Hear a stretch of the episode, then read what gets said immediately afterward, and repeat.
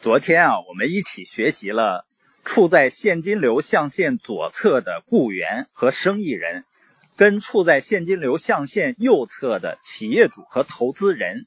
当他们面对财务压力的时候，他们的思考方式是不同的。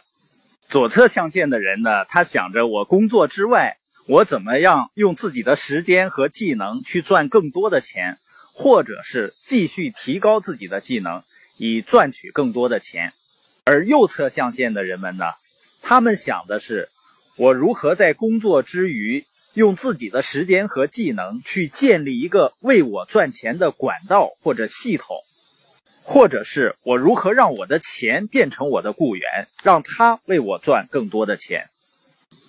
那么呢，就会有人问了：我也想从左侧象限转移到右侧象限。我也想获得右侧象限的现金流，那我要做什么呢？实际上，象限的转移不是关于你要做什么的，而是关于你必须要成为什么样的人。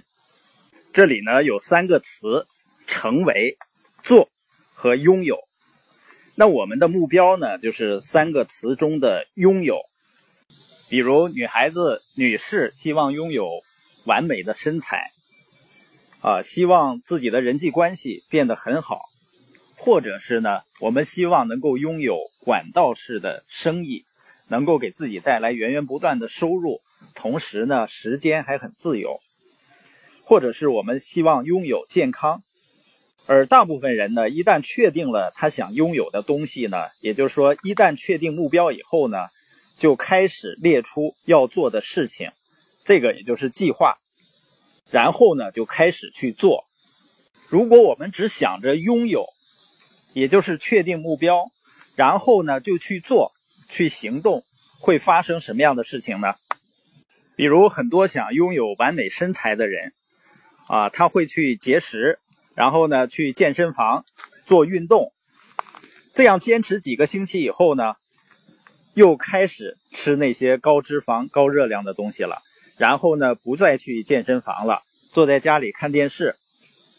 这个就是只追求做和拥有，而不重视成为的例子。因为减肥啊，它不是单纯的节食的问题，也不是单纯的做运动的问题，而是呢，你按照食谱去吃，不断的去运动。你必须要成为谁的问题？当人们把注意力都集中在他们必须要做的事情上，而不是他们必须要成为什么样的人，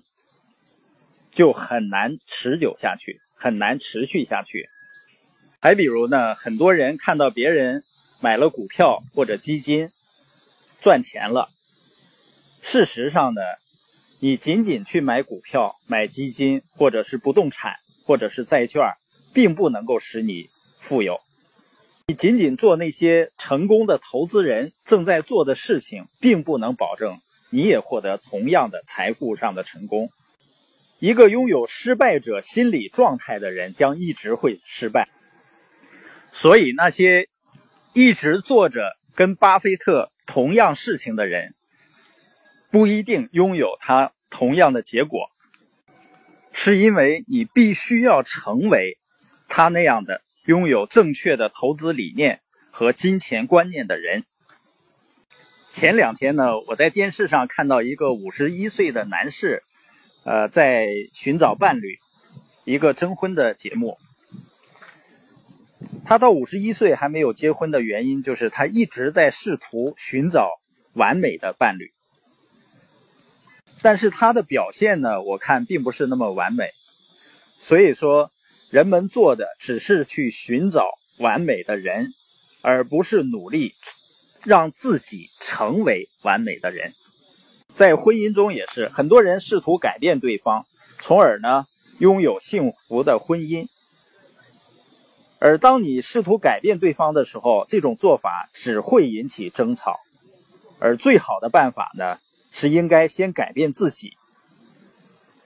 不要在对方的身上去下功夫，要在你对对方的看法上下功夫。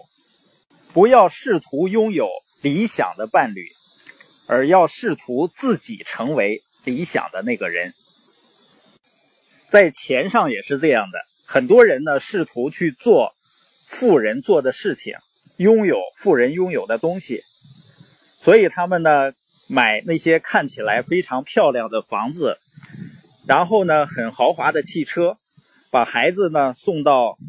很贵的学校。那这种做法的结果呢，只会导致人们需要更努力的去做工作，然后他拥有更多的债务。看似成功富有，看似呢生活品质很高很有面子，但是呢会带来更大的压力。真正的富人可不是这样来做的。所以接下来的播音呢，我们还是以如何成为能够拥有财务自由的人来进行，会进一步剖析不同象限的人他们的核心价值观。他们的金钱观念和理念，和所需要的不同的技能，正如罗伯特清崎所说的：“当你拥有了财富思维，你就会真正发现一个金钱遍地的世界。”